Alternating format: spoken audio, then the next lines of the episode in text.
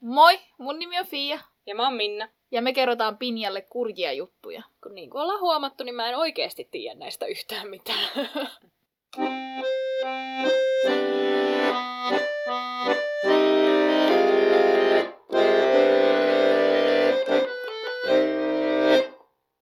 Marraskuusta huolimatta ilma oli kuuman kostea. Gujaman viidekon siimeksessä oli peltikattoisten talojen yhteisö, eristäytynyt maalaiskommuuni. Ja poikkeuksellisesti aloitan tämän päivän kurjan jutun lainauksella. Tämä on valokuvaaja David Hume Kennerlin lainaus hänen omilta tämmöisiltä sivuiltaan. Mm-hmm. Olen nähnyt paljon paskaa. Kaksi vuotta kuvaten Vietnamin sotaa todistaa sen. Mutta mikään ei valmistellut minua siihen shokkiin, mitä todistin sinä päivänä. Kaikki ne ihmiset, jotka luulin olevan vain kokoontuneita paviljongin ympärille, olivat kuolleita.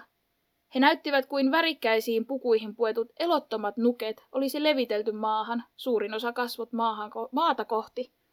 Moni kokoontuneena yhteen. Heitä oli satoja, en toivo sitä näkyä kenellekään. Jahas, niin kuin suoraan asiaan. Suoraan asiaan. Mutta aloittakaamme ihan alusta.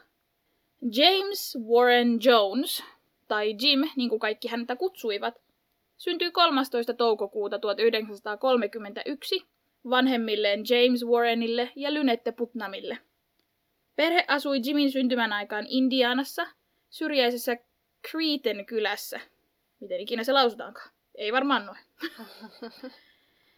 Jimin isä James oli ensimmäisen maailmansodan sotaveteraani ja kärsi pahoista hengitysvaikeuksista. Oh. Öö, ilmeisesti hän oli joutunut semmoisen kemikaalisen aseen hyökkäyksen uhriksi. Aa, joku...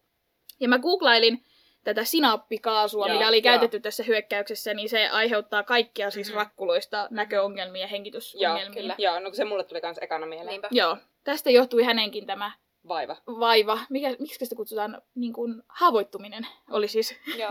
Tapahtunut. tapahtunut tämän sinappikaasun, sinappikaasuhyökkäyksessä.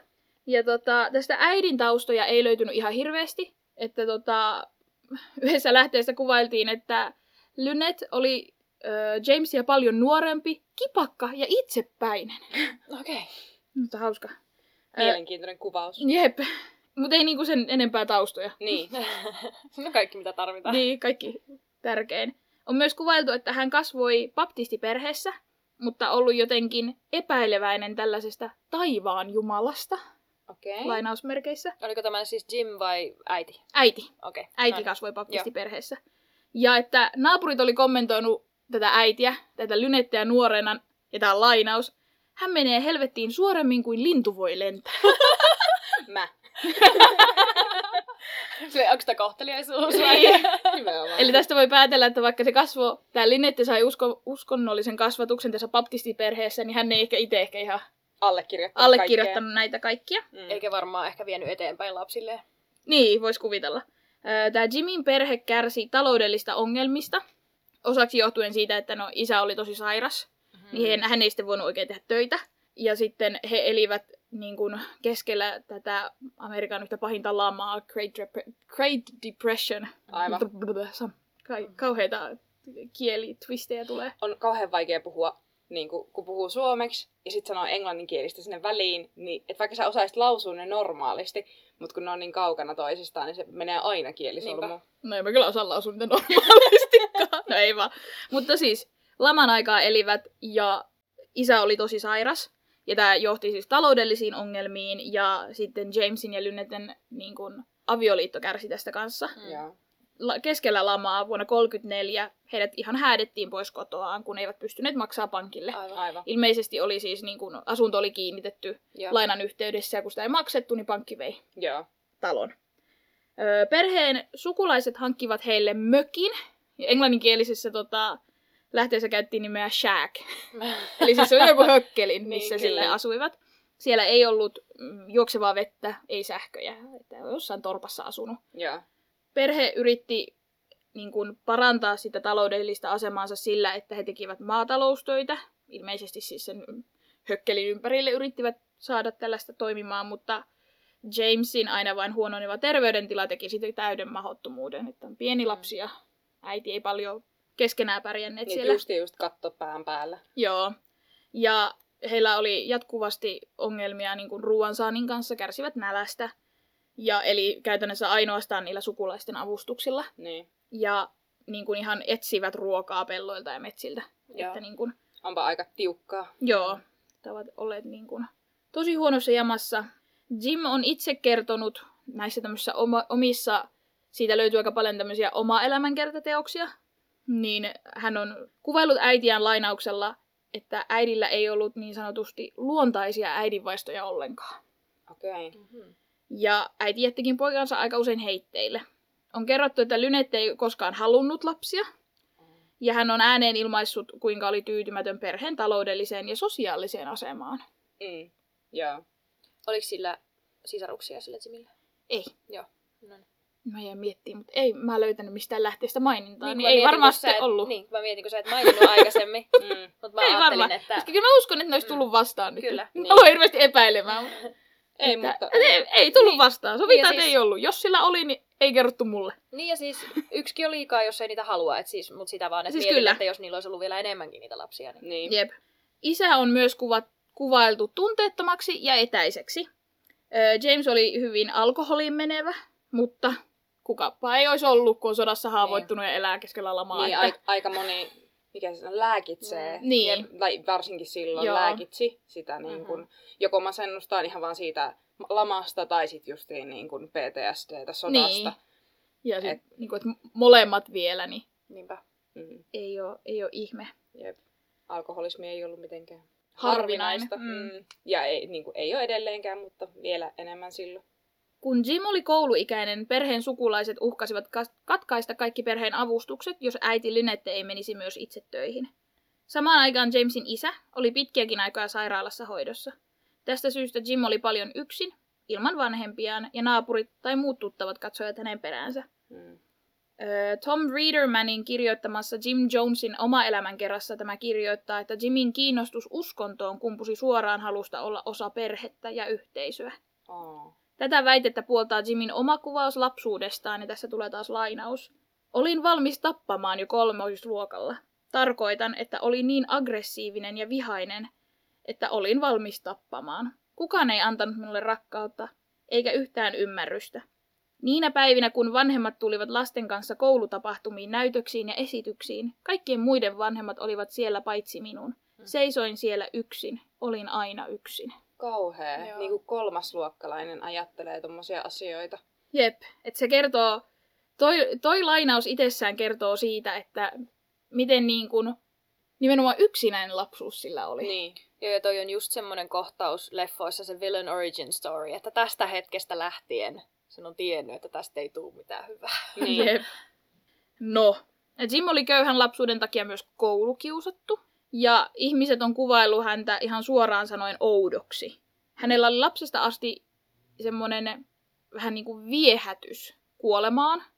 Hän esimerkiksi vieraili paikallisella arkkutehtaalla vapaa-ajallaan. Cool. Kävisin. Ja sitten hän keräili tämmöisiä niin kuin tienlaitaan kuolleita eläimiä ja järjesti niille hautajaisia. Aivan. Okei, no Se toi on ei ollut- ole ehkä ihan tervettä. No niin, se on ollut semmoinen tapaus. Jep. Ja sitten hän tietenkin kutsui muita lapsia näihin hautajaisiin. Oi voi. Kukaan ei halunnut tulla, Jännä. joten Jim sit piti hautajaiset itsekseen ja hoiti seremonian yksin. Voi ei. Et lapset on, siis kun lapset on julmia muutenkin, jos sä et ole välttämättä ihan älyttömän outo. Et sulla ei tarvi olla, kun, no lapset keksii kyllä, mistä Kyllä. kiusata. Mutta sitten kun, sä, niin kun sulla on vielä tommosia oikeasti erikoisia Piirteitä. har- harrastuksia, voiko kutsua niitä edes Ja, siksi? pa- ja vähän pelottavia. Niin. Kuolema on kuitenkin Niin kuin- lapsenkin näkökulmasta varmaan ihan... Ja siis on pelottavaa, se on aikuisenakin. Niin kuin tosi makaavaa. Niin. Joo, siis mä kuvittelin päässäni sen, miten Pottereissa se nuori Voldemort on. Se puhuu tosi semmoisella tasaisella ja monotonisella äänellä ja se on vaan tosi semmoinen creepy lapsi. Mm. Joo. Jim myös kertoi muille lapsille, että hänellä oli spesiaalivoimia, Oi kuten ei. että hän osasi Hei, lentää. Voldemort! Ei. Voldemort! Ihan suora. Erään kerran hän oli halukas todistamaan taitonsa Oi, oi, oi. ja hyppäsi rakennuksen katolta alas Ai, murtain ai, ai. käteensä. Hmm. Jostain syystä hän kuitenkin jatkoi tarinaan supervoimistaan, että tämä ei lannistanut häntä ollenkaan. Joskus se vaan feilaa se supervoima, se ei vaan tänään toiminut. Ja Varmaan kerrot, jos tätä tehdään, mutta miksei häntä ole tutkittu koulussa. Että No, onko se on kaikki syntynyt 30-luvulla. Niin, mutta kuitenkin, että onko kaikki kunnossa. Ei ole. Eiköhän ne ole tiennyt sen, mutta se on vaan. Mutta varmaan vähän molempia, että Niin. niin. köyhän perheen lapsi käy just just koulussa ja vanhemmat ei välitä. Niin, Ja Niin. siis aika. Se on 40-luvulla ollut niin, niin lapsi. kyllä, kyllä. Niin siis eihän- nimenomaan. Tämä oli tää hauska. Erässä hänen oma elämänkerrassa on epäilty, että hänen kummat mielenkiinnon kohteensa johtuivat siitä, että hänen oli vaikea tehdä kavereita. Mutta mä itse kirjoitin tähän, että vai johtukohan näistä mielenkiinnon kohteista se, että se ei saanut kavereita. Voi olla joo. että niinku, Mm. et kumpi tässä on tullut ensin. Niin, muna vai kana. Mm. Niinpä. No tota, paikallinen Nasarettikirkon pastorin vaimo, tämmöinen Myrtle Kennedy. Mä aion kutsua häntä rouva Kennedyksi, koska toi etunimi Myrtle. on mulle liian vaikea. Tässä on, vaan, Moaning Myrtle. tässä on vaan siis Potter tää tarina.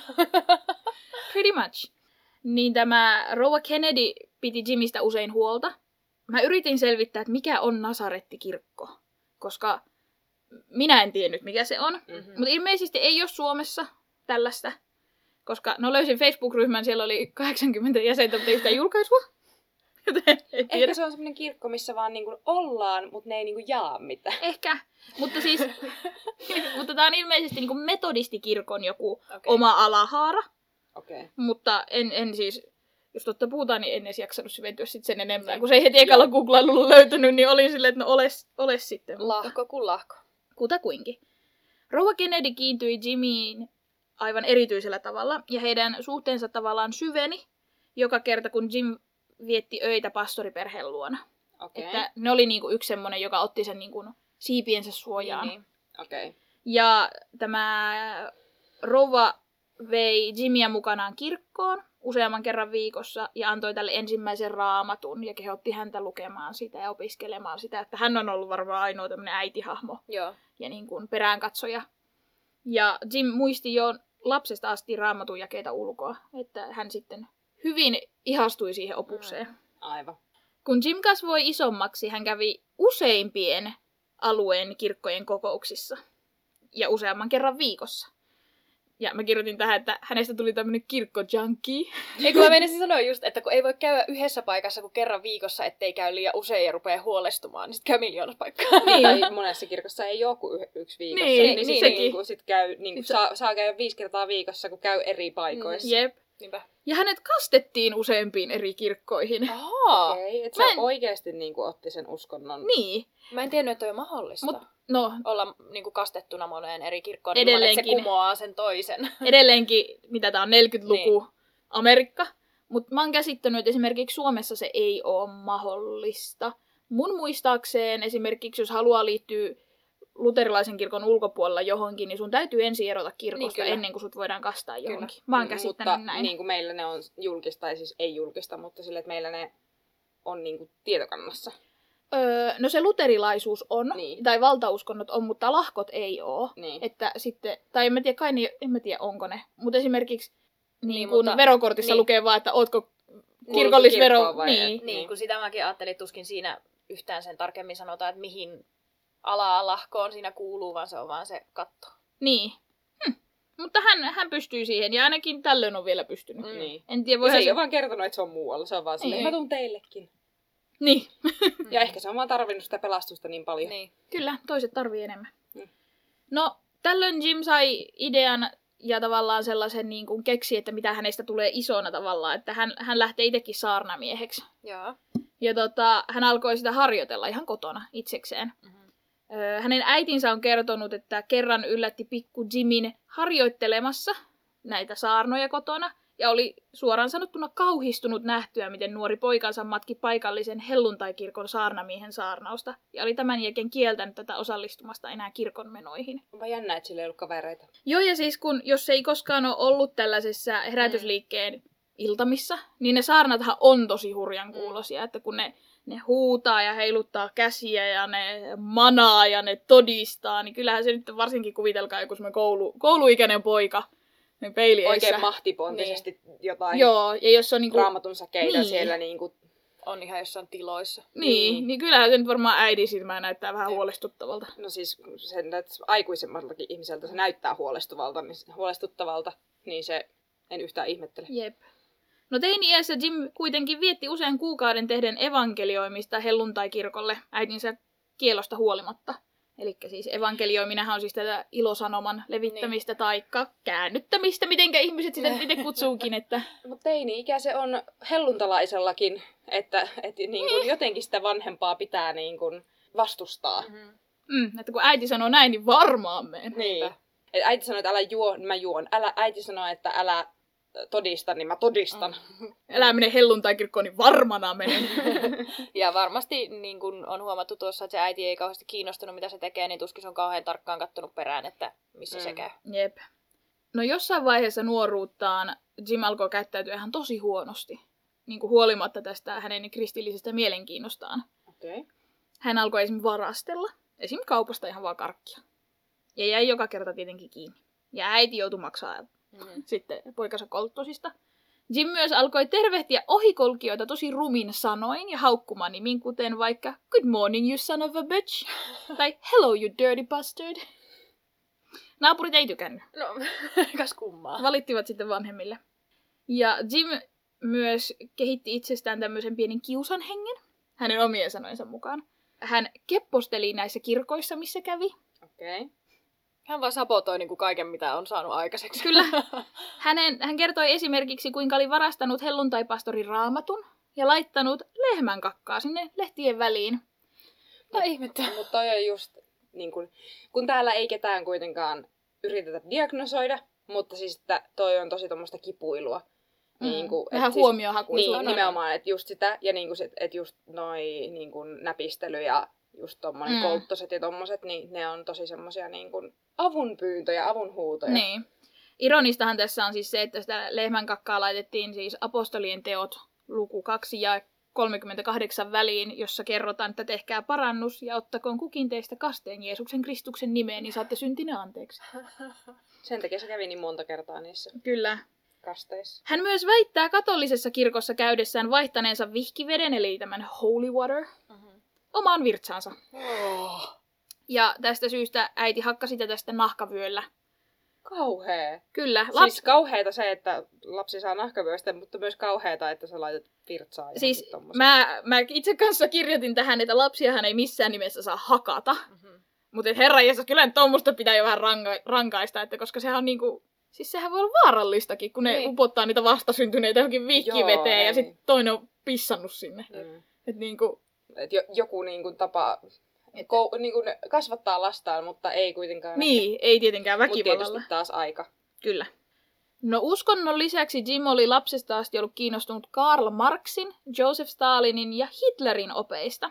Jaha. Ja otti niistä vaikutteita sitten omiin aatteisiin ja ajatuksiinsa. No niin, siellä Kuulostaa mentiin. hyvältä. Viimeistään mennään jo vähän Joo. ojaan, jos ei olla aikaisemmin jo menty. Kun toinen maailmansota syttyi 1939, hän tuli eritoten kiinnostuneeksi Adolf Hitleristä ja natsipuolueesta. Oi ei. Eritoten hän viehättyi heidän näyttävyydestään, yhtenäisyydestään ja siitä, miten Hitlerillä oli niin suuri valta. Jim leikki pihalla muiden lasten kanssa diktaattorileikkejä, laittaen lapset marssimaan rytmissä hänen eteensä ja tekemään natsitervehdyksiä. Kauhee! Ihan todella hurjaa. Joo, hirveä. Siis se, se niin kuin vastakohta, niin kuin lapsi, semmoinen pieni tai niin kuin nuori lapsi tekemässä jotain, leikkimässä Hitler-leikkejä. Joo, ja siis kun tämä ei ole lähellekään sitä, mitä mä välillä kuulen lasten suusta opetustyössä, mm. ja nekin on jo ihan tosi järkyttäviä asioita, mitä ne sanoo, koska ne ei tiedä, mitä ne tarkoittaa. Mm. Mutta kun tässä on selkeästi semmoinen, että se tietää ja se ihannoi ja se haluaa olla semmoinen, mm. niin se on vielä pelottavampaa. Jep. Jep, koska näiden leikkien lisäksi, ja ne ei ollut vaan leikkiä, Jim vietti aikaa kirjastossa lukien näiden esikuviensa niin kuin teoksia, ja se luki paljon politiikkaa, ja se niin kuin, sehän opiskelemalla opiskeli näitä asioita, että se ei vaan ollut semmoinen, että hei, Hitlerillä on hassuhattu ja viikset, minäkin haluan, vaan mm, nimenomaan, että se, ne oli ne aatteet siinä takana, niin, niin, mikä kyllä. on pelottavaa. Ihan tosi hurjaa. Kaikesta tästä huolimatta, jotenkin kun ajattelee noita esikuvia, m- miten kamalia ihmisiä nämä sen esikuvat on ollut, niin Jimmy kasvoi ihan äärimmäisen rasismin vastaisena. Että hän oli okay. niin kuin, siis häntä niin kuin inhotti ihmiset, jotka oli rasisteja. Millä logiikalla sä tykkäät Hitleristä? Niinpä. Jimin isä oli tämmönen oikein, oikein siis, no, muistetaan aika. Mutta että hän oli äärimmäisen tällainen niin kuin, ä, rasisti siis. Mhm. Suoraan sanottuna. Ja oli kerran kieltänyt Jimin tuomasta hänen ystävää sisälle taloon, koska tämä oli tummaihoinen. Aivan. Ja tämän takia Jim ja isä otti tosi pahasti yhteen ja eivät oikeastaan ollut väleissä sitten juuri sen jälkeen ollenkaan. Ja tota, Jim ei sietänyt ollenkaan Amerikassa silloin ja no edelleenkin vallitsevaa rotuerottelua. Ja tota, Miten se eroaa Hitleristä? Se No. on vaan eri ihmisiä, joita se on no syrjinyt. ilmeisesti, mutta se, se, hän oli sitä niin vastaan ja ollaan spekuloitu sitä, että kun hän itse kasvoi niin ulkopuolisena Niin. niistä omasta, omista kavereistaan ja siitä omasta porukastaan, niin se tavallaan niin kuin jollain tavalla tunsi sitä, että miltä tuntuu, kun syrjitään Samaistun. eri rotuisia ihmisiä tai eri näköisiä ihmisiä. Että se niin kuin tavallaan niin samaistui siihen Mm. tunteeseen. Semmoinen oikeudenmukaisuus Niin. ja sellainen, mikä ei vaan käy Oudoissa järkeen. asioissa, niin. niin. Mutta sitten, että, ja sitten Hitler on cool. Niin. Niin kuin, Ehkä se on oikeasti vaan ne viikset ja se tervehys. ja se, no se on se, kun se saa kaikki kävelee niin hienosti synkissä. niin. Kato, kun ne lapset, mitä se ohjeisti, niin niille ei ollut rytmitajua, niin ei tästä niinku tuu mitään. Ei. Ja sitten ne massat, mitä se... Niin. Niin, todennäköisesti. No, kiinnostus uskontoon jatkui läpi lukion.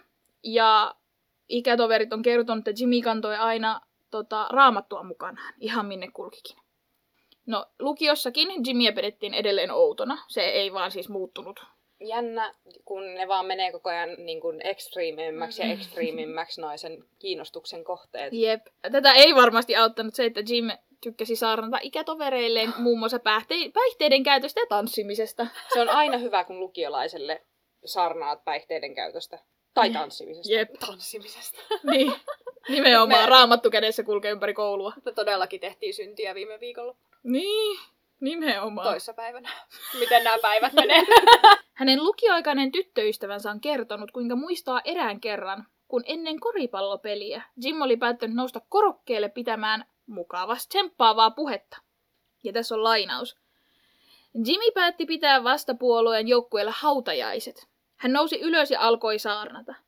Hän oli niin uskomattoman taitava. Hän vallitsi yleisön ja oli todella uskottava, ihan kuin kaikki se olisi ollut totta, vaikka olikin tarkoitettu vitsiksi. Hän oli hyvin itsevarma. Hänen hiilen mustat hiukset korostivat läpitunkevaa katsetta, joka näki suoraan kuuntelijansa lävitse. Okei, mun mielestä toi on ihan hauska läppä. Että niin kun sä pidät Silleen- oikein semmoisen niin kun sydämellisen saarnan. You're Se- going down. Niin, nimenomaan niin kun toisen, Niin, ha, tois, toisen joukkueen hautajaiseksi. Joo. Et jos ei niinku hänestä tietäisi, mitä kaikkea muuta siellä on, että jos on vaan sen toisen joukkueen jäsen ja on vaan silleen, kokee sen, niin se voi olla vaan semmoinen, että noho, sieltä löytyi tommonen. mm, niinku, sick burn. niin. Jep, mutta että tavallaan toikin, toi kertoo jo sen, että se on lapsesta asti harjoitellut. Joo. Että Mm. kun se osaa tehdä tommosesta vitsistä uskottavan. Joo. Niin. Että ihmiset on siellä silleen, wow. Jep. Ja tosi, myöskin tosi mielenkiintoinen öö, huumorintaju. Kyllä. No, James ja Lynette, eli nämä Jimin vanhemmat, muuttivat erilleen vuonna 1900 1945 ja lopullisesti erosivat 1948. Ja Jim muutti äitinsä kanssa Richmondiin, Indianaan. Ja siellä hän kävi sitten koulut loppuun ja valmistui siis täältä Richmondin High Schoolista joulukuussa 1948. Avioeron myötä he menettivät kaikki nämä sukulaisilta saadut edut, Aivan. mä tästä oletin, että ne oli niinku isän Mm. sukulaisia, sitten, mitkä varmaan on sitä tukia antanut sitten, Niin, rahaa ja olla. ruoka-avustusta. Niin tästä syystä Jim meni itsekin sitten töihin heti koulusta päästyään. Ja kun hän pääsi sieltä high schoolista, niin hänellä oli tullut tämmöinen mielenkiinto nimenomaan lääketieteeseen. Ja hän päättikin sitten lähteä työskentelemään tämmöisenä jonkinlaisena sairaala-assistenttina Mm-hmm. äh, Richmond Reedin sairaalaan. Ja tästä me itse asiassa Minnan kanssa keskusteltiin, että, että tota, mä en tiedä, että Suomessa, onko Suomessa tällaista työtä olemassa.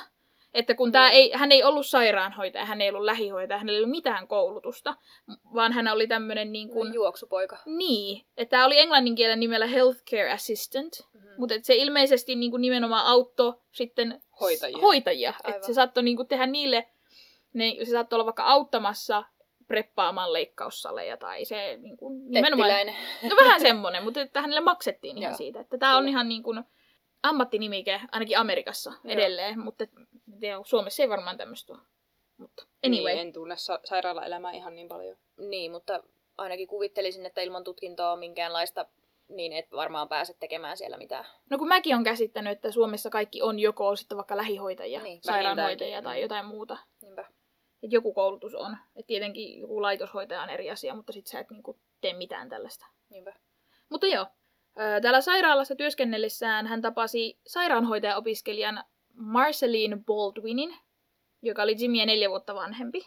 Ja he löivät hynttyyt yhteen ja menivät sitten naimisiin seuraavana kesänä 1949. Ja Jim oli tällöin vain 18-vuotias. Aivan. Avioitumisen jälkeen he muuttivat Indianan Bloomingtoniin. Ja Jim aloitti siellä yliopisto-opinnot tavoitteenaan valmistua lääkäriksi. Ja niin, että se kuitenkin, että se oli kiinnostunut siitä alasta. Joo. Mutta tämä kans, koska se jo silloin heti hautas niitä kuolleita eläimiä ja muita, niin mulla kävi heti mielessä, että onko se niitä vähän tutkiskellut kans ennen kuin se on laittanut Niin. ne sinne maan sisään. Et niinku... Ihan hyvin mahdollista. Mm. Siitä se, siitä se ajatus sitten lähti. Öö, ja tämä nuori rouva sitten työskenteli paikallisessa sairaalassa hoitajana, kun Jimmy suoritti tutkintoa. On kerrottu, että yliopistossa opiskellessaan Jim oli käynyt kuuntelemassa Eleanor Rooseveltin Mhm. pitämää puhetta afroamerikkalaisten kärsimyksestä. Ja tämä oli siis sen o, niin kuin asian nimi, puheen nimi. Ja tämä puhe on toiminut hänelle niin sanottuna kipinänä tällaiselle oikein kommunistiselle ja uskonnolliselle radikalisoitumiselleen. Että hän otti siitä paljon itseensä siitä Aivan. puheesta. Ja tästä syystä myöhemmin hän jätti opintonsa joko kesken tai vaihtoi niin kuin, alaa.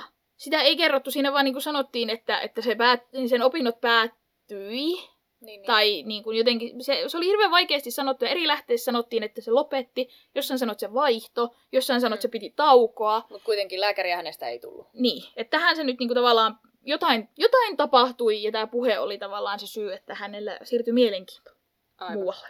Avioelämä ei kuitenkaan kaikilta osiltaan ollut helppo. Marceline oli kasvanut metodistiperheessä ja heillä tulikin pian riitää uskonnosta. Jim oli vastaan metodistikirkon arvoja ja näkemyksiä esim. rasismiin ja rotuerotteluun liittyen. Pariskunta teki tässä nyt sitten ikään kuin jonkinlaisen kompromissin. Ja tämä oli musta hirveän hauska.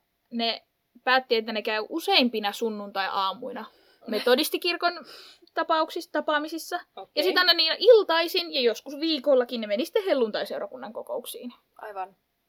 Että niinku, tehtiin just vähän molempia. Niin.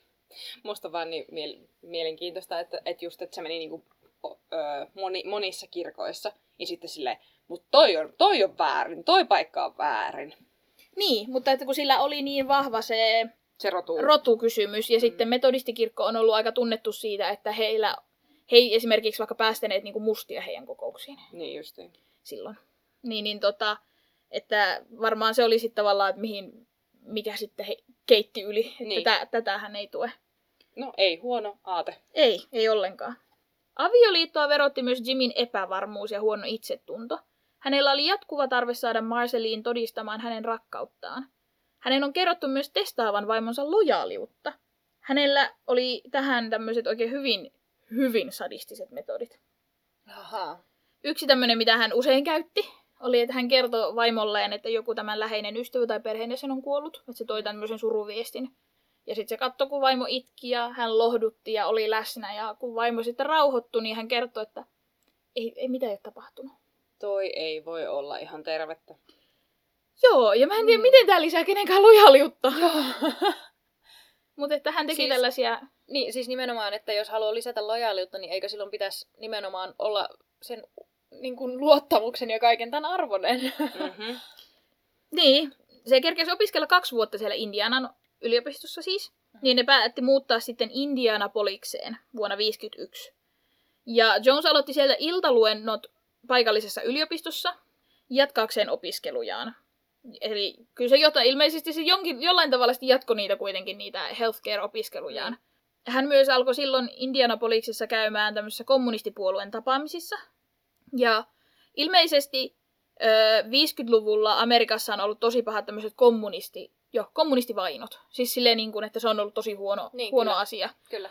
Ja että niitä niin kuin ne niin kuin ihan viranomaiset niin kuin, tavallaan, niin kuin, mikähän se suomen kielen sanoo, niin kuin häiriköi. Mm-hmm. Niin kuin, Vainos. Va- no vainosi, siis Kyllä. kirjaimellisesti. Kaiken maailman Cold War ja muut, mitä siinä pelättiin. Niin, kyllä. Ja tota, Jim itsekin sitten turhautui tähän kommunistien kokemaan vainoon. Ja pohtiessaan osallistumistaan puolueen toimintaan, Jonesin on kerrottu kysyme, kysyneen itseltään, että kuinka voisin osoittaa marksilaisuuteni. Aion soluttaa sen osaksi uskontoa. No huhhuh. Sillä on ollut suuret suunnitelmat. Kyllä. Ja niin, myöhemmin 50-luvulla hän päätti ryhtyä metodistikirkon pastoriksi. Koska totta kai, Kyllä, hänen vihaamansa kirkon pastoriksi. Niinpä. niinpä. Mutta kato, soluttautuu vaan sinne ja muuttaa sen semmoiseksi, että itselle kelpaa. Jep. Näinpä. Metodistikirkot käytti näistä pastoreista eri nimeä. Se oli joku minister. Joo. Mutta kun sille ei löytynyt suomenkielistä Mm, käännöstä, niin mä käytän nyt sanaa pastori. Oli oikein tai ei. Hän siis opetti ja saarnasi kirkossa. Aiemmin kerroin, kuinka Jim tosiaan oli siis sitä mieltä, että hän on vastaan metodistikirkon rotuajattelua. Ja ilmeisesti metodistikirkko oli hyvin kommunismin vastainen, joten on kummallista, että Jim päätti sinne lähteä. Ja että ne huoli hänet, mutta he oli hyvin avosylin ottamassa häntä vastaan ja tukivat tätä hänen ryhtymistään pastoriksi. Ja pian huomattiinkin, että Jim keräsi mainetta karismaattisena kirkonmiehenä. Hänellä oli tällaisia mm, näkijän kykyjä, kuten hän pystyi ennustamaan tulevaisuutta, ja hänellä oli parantamisen lahja. Mhm. Sure. Niin kuin se lentokykykin. Kyllä. Jim osasi lentää ja parantaa.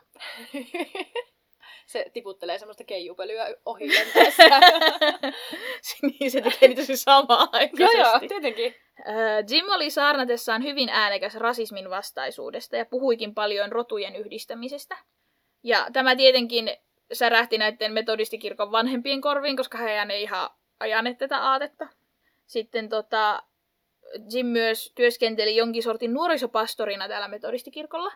Ja hän esimerkiksi aloitti tämmöisen projektin, jolla rakennettiin tämmöisiä julkisia leikkikenttiä, mihin kaiken rotuiset lapset saa mennä. Okay. Että hän niin kuin, teki oikeasti paljon hyvääkin siellä. Ja tota, vaikka hän olikin niin kuin metodistikirkolla tavalla niin kuin pastorina, hän kävi niin kuin vierailevana puhujana muun muassa se- helluntaiseurakunnilla. Ja lopulta hän päättikin jättää tämän metodistikirkon kokonaan, koska kirkkoväki ei hyväksynyt erirotuisia ihmisiä kokouksiinsa.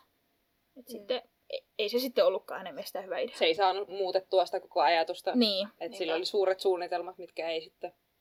Jep. Jätettyään metodistikirkon hän perusti oman helluntalaiskirkon, mitä kutsuttiin The Wings of Deliverance. Mm. Deliverance. Mhm. Kiitos. Eli siis vapautumisen siivet. Kyllä vaan. Myöhemmin nimi vaihdettiin The People's Temple, eli kansantemppeliksi. Jones hankki kirkkoonsa jo valmiiksi tunnettuja saarnamiehiä puhumaan, ja näin hänen tilaisuuksinsa saapui paljon ihmisiä. Niin, mit, mitä karismaattisemmat niin Kyllä. puhujat, sitä enemmän ne. Mm. Jep, ja valmiiksi niin kuin tunnettuja. Niin, Ihmiset halusivat tulla kuuntelemaan just Niin. sitä. Ja koska Jim oli itsekin äärimmäisen hyvä siinä puhumisessaan, keräsi hän nopeasti huomiota tälle kansantemppelit kirkolle. Ja sai nopeasti myös paljon seuraajia. Aivan. Ja samaan aikaan hän kävi helluntai-seurakunnissa niin kuin muissa vierailevana saarnamiehenä. Ja hän tutustui tämmöiseen Latter Rain Movementtiin, eli tämä oli siis joku tämmöinen helluntai-seurakunnan piirissä oleva Okay. Ja sieltä hän sai paljon vaikutteita omaan kirkkoonsa. Ja sieltä hän myös värväsi niitä puhujia vierailemaan hänen omassa kirkossaan. Aivan. Ja tämän liikkeen kautta Jim tutustui Afrikan amerikkalaiseen hengelliseen johtajan kuin Father Divine. Oh, Aika eeppinen nimi. cool. Hän on muun muassa perustanut kansainvälisen rauhanvälitysliikkeen, joka on tämmöinen helluntalainen herätysliike. Father Divinein opeista Jim keräsi paljon vaikutteita omaan kirkkonsa toimintaan, kuten miten rakentaa oikeanlainen yhteisö, kuinka johtaa, miten organisoida lähetystyötä. Mikä se olisi suomeksi? Niin kuin isä... Jumalainen. Niin, Hmm. kyllä. Oli siis myös tota, se löytyy ihan sillä nimellä, mutta musta toi Father Divine on vaan parempi. Jep. Father Divinella oli myös tämmöinen omassa seurakunnassaan tosi vahva kurinpidollisia, tai vahvoja kurinpidollisia käytäntöjä. Ja Jones alkoi niitäkin hiljalleen toteuttaa, mutta vähän vielä radikaalimmin. Ja pian hän hallitsi niin kuin kansantemppelin jäseniä niin kuin käytännössä kokonaan. Toi on kyllä hurjaa. Ja siinä vaiheessa varmaan menee jo vähän kultin puolelle Kyllä. Niin. Kyllä sillä siinä vaiheessa sitten viimeistään. Viimeistään niin. Ja siinä vaiheessa kansantemppeli alkaa hiljalleen irtautua helluntalaisuudesta. Aivan. Hänen ajatukset menivät enemmän siihen, että hänen organisaationsa voisi olla avoimempi vähän kaikenlaiselle uskomiselle. Organisaatio on paljon kivempi nimi kultille. niin on. 60-luvulla kansantemppeli liittyi tämmöiseen Kristuksen opetuslapset nimiseen protestanttiseen liikkeeseen, joka kattaa koko Pohjois-Amerikan. Okay. Mä en henkilökohtaisesti tiedä ihan hirveästi, miten tämmöiset kirkot ja herätysliikkeet, mikä se byrokratia siinä on. Mutta ilmeisesti tämä oli niin kuin, että kun sä voit perustaa oman kirkon ja sitten päätet, että mihin se kuuluu, niin kuin tämä kuuluu vähän niin kuin helluntaiseurakuntaan, mm. niin sitten se, se vielä liitettiin tämmöiseen kaiken kattavaan protestanttiseen järjestöön, tämä Kristuksen opetuslapset, mikä vähän niin kuin ehkä katsoo niiden kirkkojen perään. Mm. En mä, tämä oli siis tämmöinen, niin, en ole ihan sata varma tästä. Tämä oli paljon eri kirkkoja, paljon seurakuntia. Tämä oli välillä vähän hämmentävää. Ja vähän niin kuin saman katon alla. Joo. Se tavallaan niin kuin liittyi osaksi tämmöistä iso, laajempaa organisaatiota omana kirkkonaan. Joo. Ja Jonesista tuli yksi näistä Kristuksen opetuslapset liikkeen pastoreista. Ja tota, esimerkiksi vuonna 74 ja 77 tämä opetuslasten johto sai syytöksiä pahoinpitelyistä, jotka käsittivät nimenomaan tämän temppelin toimintaan. Ja silloin kun ne sai näitä syytöksiä, että nyt siellä kansantemppelissä on joku vialla, niin heidän täytyy tutkia, että onko siellä jotain pielessä. Aivan. He niin kuin valvoivat sitä toimintaa. Joo. Mutta vaikka he saivat näitä syytöksiä niin, ja suorittivat tutkimuksia, niin ne ei löytäneet mitään väärintekoa sieltä. Aivan. Jim Jones sai Martin, Martin Luther King Jr.in hum, Humanitarian Awardin. Tämä kun kääntää näitä suomeksi. Vuonna 1977. Ja nimenomaan tästä rasistin vastaisesta työstään, mitä hän teki. Mm-hmm.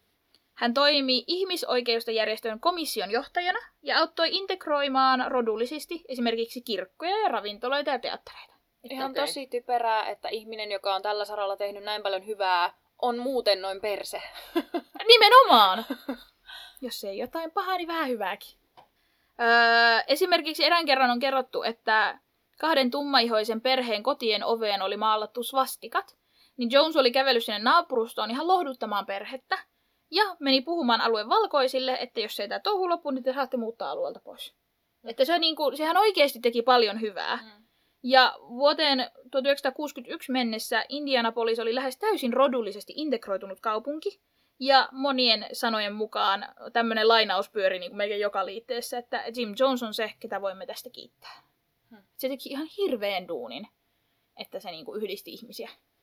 Siis tää, toi on vaan niin, kuin niin jotenkin, toi vastakkainasettelu on, ja sitten sekin, että sitten kun siihen aikaan yritetään löytää mitä vaan syytä olla rasisteja, niin sitten tämmöinen ihminen, joka on muuten noin sekasin, ei halua olla rasisti. Niin sehän vaan niinku more fuel to the flames, että no, mutta toi on noin sekaisin muuten, ja se haluaa, että me yhdistämme voimamme näiden kaikkien rotujen kesken, niin senhän on pakko olla sitten sekaisin tältäkin osalta. Mm. Niin. Joo, siis ei, ei se oikein, tai niinku, että tosi hyvää, mitä se tekee, mutta ei se välttämättä ole, niinku, ole kaikista mikä se sana on? Siis niin kuin se on ehkä paras tota, äänitorvi tälle asialle. Niin. Jim ja Marcelina adoptoivat useamman lapsen elämänsä aikana. Eritoten he adoptoivat eri rotuisia lapsia. Ja kutsuivatkin perhettään leikkisesti Rainbow Familyksi, eli sateenkaariperheeksi. Mm. Mikä on hyvin erilainen kuin nykyajan sateenkaariperhe. Niinpä. Mutta he käyttivät sitä niin kuin kirjaimellisessä merkityksessä. Mm. He adoptoivat ensimmäisen lapsensa, tyttären nimeltään Agnes, vuonna 1954, ja hän oli puoliksi Native American. Mm-hmm. En löytänyt, tiennyt oikein, miten mä sen käännän suomeksi. Amerikan alkuperäiskansa. Kiitos. Niin, kyllä. 59 he adoptoivat kolme korean amerikkalaista lasta. Lou, Stephanie ja Suzanne. Ja he myös kehottivat kansantemppelin jäseniä adoptoimaan Koreasta lapsia, koska siellä oli se Korean sota käynnissä, niin siellä ei paljon lapsia orvoksi. Niin he niin kuin, kehottivat tähän muitakin. Ikävä kyllä Stephanie Jones kuoli vain viisivuotiaana auto-onnettomuudessa. Oi. Tosi surullista. No niinpä.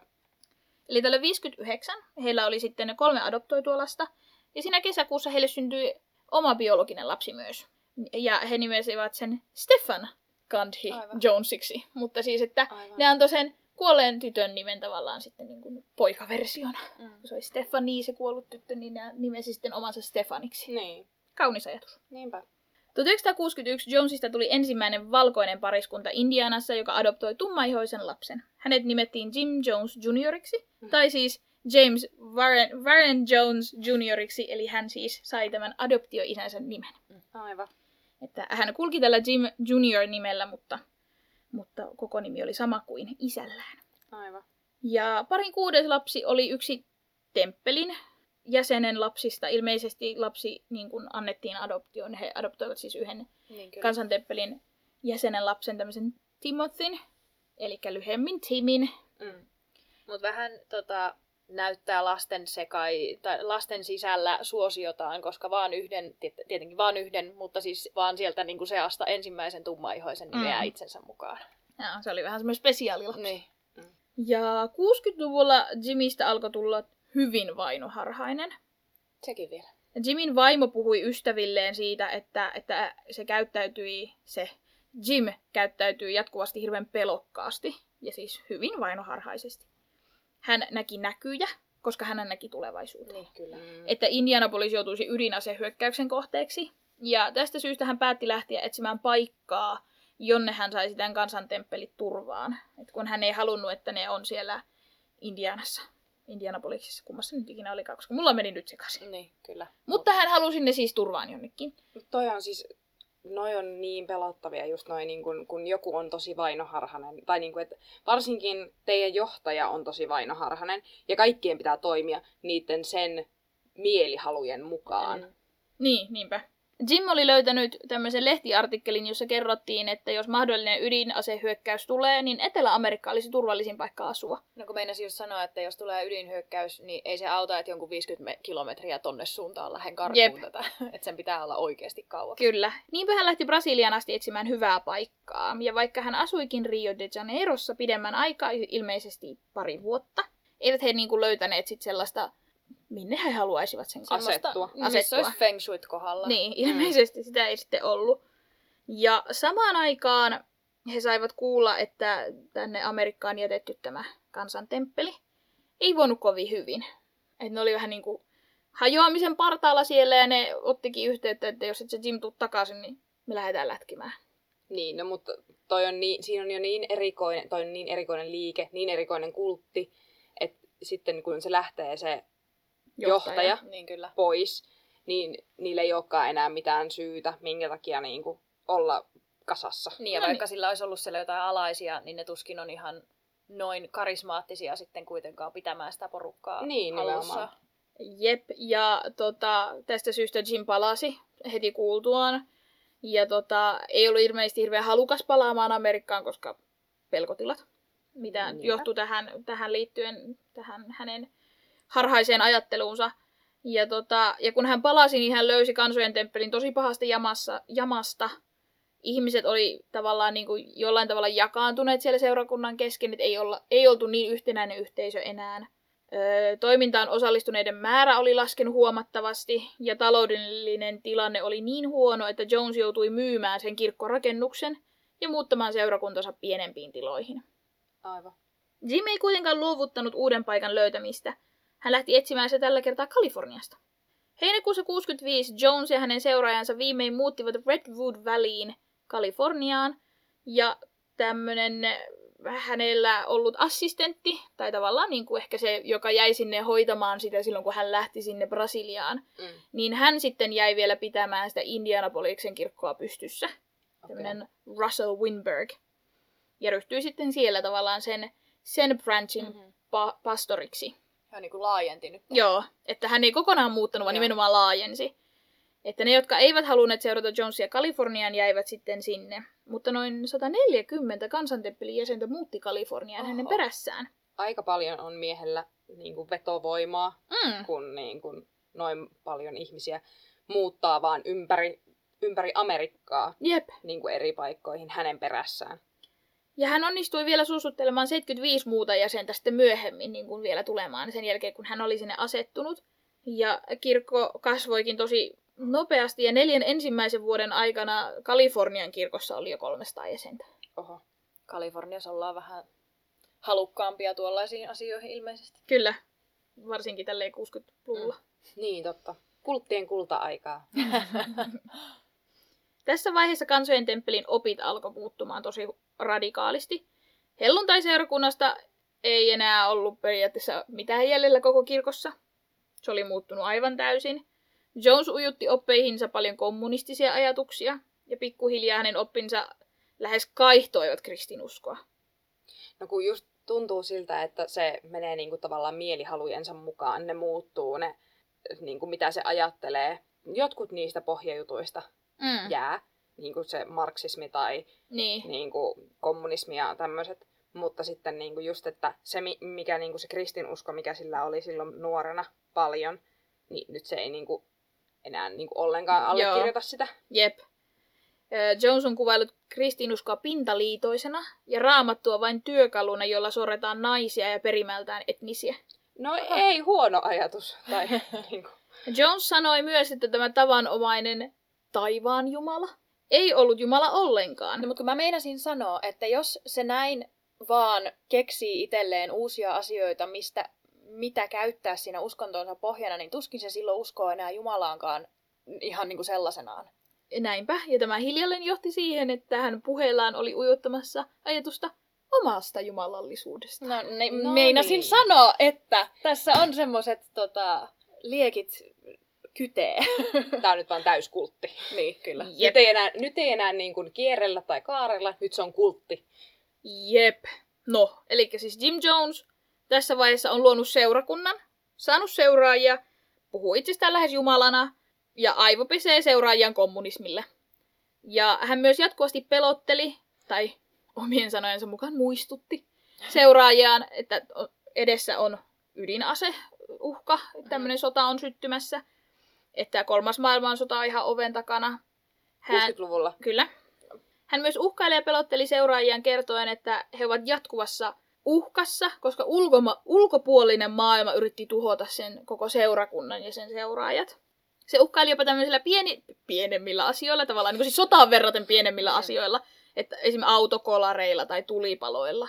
Että kaikkea tämmöistä kamalaa sattuu, jos hänen seuraajat ei niin kuin tottele hänen oppejaan ja evankelioi tätä Se uskontoa on jo ihan eteenpäin. diktaattorina siellä. Toi on niin törkeä. Propagandaa ja muuta, että pysykää vaan minun luona, niin minä autan. Mm. Jep. Ja mä näen Joo. ne asiat, ne pahat asiat, Joo. mitä teille tulee tapahtumaan, niin mä kerron teille Joo. ne etukäteen, että te voitte välttää ne. Niin toi on ihan niinku gaslighting. Niin, niin on. Se on vaan siis Manipulointia. Niin, Niin, manipulointia. niin, kyllä. No, tä, seurakunta alkoi hiljalleen muuttua ehkä enemmän kommuniksi, kun tänne Red Valley, Redwood Valleyin, anteeksi, on, oli tehty sitten niin kuin seurakuntalaisille taloja asuttavaksi ja maata viljeltäväksi. Ihmiset tekivät töitä seurakunnalle saadakseen asuinpaikan, eli jos he työskenteli siellä Niin. pelloilla, he saivat asua sitten siellä. Joo. Ja nehän oli siis muuttanut toiselta puolelta sinne Kaliforniaan, niin monella Mm. ei ollut työpaikkaa ja kotia, Niin. joten se oli niin kuin hyvä diili. Kätevä heille. tapa sitoa heidät myös tähän sitten Kyllä. Niin, nimenomaan. Kun ka- velvoitteilla. niin, kaikki, mit, mitä sun elämässä on, Niin. on vaan se kirkko Mm. tai se Kyllä. Ö, yhteisö. Kyllä. Ja ne, jo, ne harvat, jotka työskenteli sitten kansantemppelin ulkopuolella, antoivat sitten palkkansa suoraan Jonesille ja kirkon No niin. hyväksi. Ah, Hilleri. No tota, ensimmäisiä tämmöisiä oikeasti hälyttäviä merkkiä, mitä tuli julkisuuteen kansantemppelin todellisesta toimista, oli rajut rangaistukset, joita seuraajat saivat, kun eivät totelleet sääntöjä tai Jonesin käskyjä. Jones muun muassa kontrolloi, ketkä seura- seurakunnan sisällä saivat pariutua. Hän saattoi pakottaa ihmisiä aborttiin ja vaati naisjäseniä harrastamaan seksiä miesjäsenten kanssa. Niin justiin. koska Raamattuhan olisi hänen mielestään kamala naisia sortava, mutta hän ei itse ole. Niin, hä- hän tietää paremmin. Kyllä. Jones jopa raiskasi useita seurakunnan No niin. miesjäseniä. Ahaa! Se, se oli niinku käänne. Se oli. Se on vaan niin. Mm. Mutta ei halventanut sitten niitä naisia itse. Niin, Paitsi sillä, että, että sun täytyy pariutua ton kanssa. Ehkä hän vaan kehotti. Mm. Se Se omin sanoin Mut kehotti. kun hän on taas nähnyt, että tälle ei tästä seuraa hyviä asioita, Mm. niin tämä on tämmöinen jumalallinen Niin. siunaus teidän suhteelle. Toi on niin uskomatonta, miten, miten paljon vetovoimaa joillain ihmisillä on. Ja sitten kun saa siihen niin kuin, Satimeen. niin nimenomaan Niin, saa kyllä. siihen luuppiin jonkun. Niin, sinne vaan uskoo. Niin, niin nimenomaan. Ja sitten niin kuin, Aivo pesee vaan. ne. nimenomaan, ne on Mm. aivopestyjä. Kyllä, ja ihan sit- täysin. Niin, ja sitten se, että niin kuin, se voi tehdä mitä vaan niille ja niin kuin niiden kanssa. Niin. ja niin kuin leikkiä niillä tavalla, tai niin kuin, Mm. mm. päät, niin kuin mielivaltaisesti päättää, mitä kukin tekee ja Joo. miten kukin toimii. Ja niitä on satoja niitä ihmisiä, joita se hallitsee. Siis pelinappuloita. Mm. Niin, kyllä. No ne jäsenet, jotka uskaltautu nousemaan vastaan, niin heidät rankaistiin sitten tosi rajuin otteen. He joutuivat käytännössä pakkotyöhön. Todella rankkoja fyysisiä töitä joutui tekemään siellä farmilla esimerkiksi. Heitä nöyryytettiin julkisesti, heiltä evättiin ruokaa ja jopa pahoinpideltiin. Huhhuh. Ja äh, temppelin kasvaessa Jones päätti hankkia sit itselleen henkivartijat pitämään Aivan. itsensä turvassa. Niin justi, että et on silleen, niin kuin, että te, teidän pitää kaikkien uskoa mua, mutta jos mä sanon jotain kurjaa, niin älkää tehkö mulle mitään pahaa. Mm-hmm. Jep. Vuoteen 69 mennessä kansantemppeli oli kasvanut räjähdysmäisesti. Jonesin aatteet houkuttelivat etenkin opiskelijoita ja vähemmistön edustajia. 70-luvulla kansantemppeli, kansantemppeli pystyi laajentamaan toimintansa perustaen kirkkoja muun muassa San Franciscoon ja Los Angelesiin. Myöhemmin Jones muutti seurakunnan päämäjän San Franciscoon. Vuonna 1973 temppelillä oli jopa 2570 jäsentä. Oho. Ja nämä oli siis vaan niitä aktiivisia Niin, jäseniä. Sitten sillä oli useampia semmoisia, jotka vaikka tilas vaan jotain newsletteria tai Mm. makso rahaa, että ne sai kuulla sen saarnauksen. Mutta nämä oli niinku ne aktiiviset Mutta jäsenet. on niin kuin 70-luvun alussa, niin toi on nimenomaan kulttien kulta-aikaa. Siis nimenomaan. Temppelin vahvasta kasvusta huolimatta Jones jatkoi kiertelemässä näissä muissa seurakunnissa pitäen tämmöisiä parantumisilto, parantamisiltoja. Ja tämä oli yksi tapa tavallaan niin kuin siinä luki siinä lähteessä ihan suoraan, että varastaa muilta seurakunnilta jäseniä. Aivan. Et kun hän niin kuin siis meni sinne, paransi jonkun Mm. ja sitten oli silleen, että tulee houkutteli, meille. niin, houkutteli. Meillä on paremmat perkit, kato kun tuutte meille. Mm. Eräs entinen seuraaja on kertonut, kuinka he porukalla esittivät, että Jones parantaa syöpäsairaan. Aha. Ja tota, nämä Jonesin parantamiset sai myös paljon vähän huonoa julkisuutta. Eräs lääkäri alkoi puhua näistä niin sanotuista valeparantamisista, kun oli kerran nähnyt erään lainausmerkeissä parannetun yskivän kasvaimen ulos sen Öö. parantumisen jälkeen. Ja se oli oikeasti kananmaha. No ei se ole yhtään parempi. Ei. Ja sitten kun näitä huhuja alkoi levitä, niin Mm. Jimmystä tuli aina vaan enemmän niin kuin tämmöinen epäluuloinen ja pelokas vieraita ja muita ma- muuta maailmaa kohtaan. Ja hän alkoi harkita uudelleen seurakunnan muuttamista. Että ei se Kaliforniakaan ollut turvallinen paikka asua selkeästi. Seurakunnan kesken pidettiin tämmöinen nimetön äänestys, jossa valittiin, että minne lähetään. Ja paikaksi valikoitui Guyana, Etelä-Amerikan pohjoisosassa sijaitseva, sijaitseva pieni valtio. Johnson itse lehtihaastattelussa kuitenkin kommentoinut tätä muuttoa, että koska Stalin ja Lenin olivat hänelle käytännössä sankareita, niin Neuvostoliitto olisi ollut ihanne valtio asua. Hoi luoja. Mutta oli vähän pettynyt, että ei päässyt muuttamaan ihan tällaiseen, tällaiseen tota, paikkaan. Mä kirjoitin tähän, että, että hän oli hyvin pettynyt, ettei päässyt muuttamaan tämänkaltaisen kommunismitaivaaseen. Mm. Mutta sitähän se varmaan on ollut. niin. 70-luvun Neuvostoliitto on ollut varmaan Jonesille palaa taivasta. Unelmien täyttyys. Mm, mutta he joutuivat nyt lähtemään sitten tänne Gujanaan. No, 74 he osti sieltä maa-aluetta, sinne rakennettiin viljelysmaat ja näitä peltikattoisia taloja.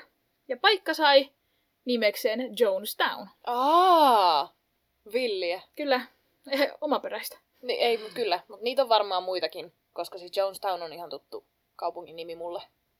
Öö, Jonestown on niin kuin, ka- paikan nimi, mutta voi olla, että sä tunnistat myös tämän. Sä et voinut kuulla tästä. No kun siis, Niin. kun, niin, voi olla. Tämä on nimittäin populaarikulttuurissa hyvin Okei. tunnettu Joo. tapaus. Let's see. Alkuun Jonestownissa oli noin 50 ihmistä asutettuna. Eli ne ihan ensimmäiset, jotka sinne lähti tavallaan rakentamaan ja tekemään sitä, niin siellä oli sen verran.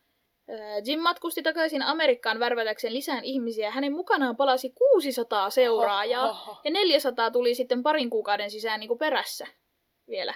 Ja tota, nämä seuraajat, jotka hän sai Gujanaa mukaansa, niin heitä ei päästetty enää Amerikkaan. Joo. Ne jäi sitten sille tielle. Ei taida olla semmoista paikkaa kuin Jonestown erikseen. No niin. No on mä sit kuullut tämän paikan nimen. Edes. Joo, kyllä. Ja siis sitä, tätä kutsutaan tätä tapausta Joo. tuolla Jonestown nimellä. Joo, Joo.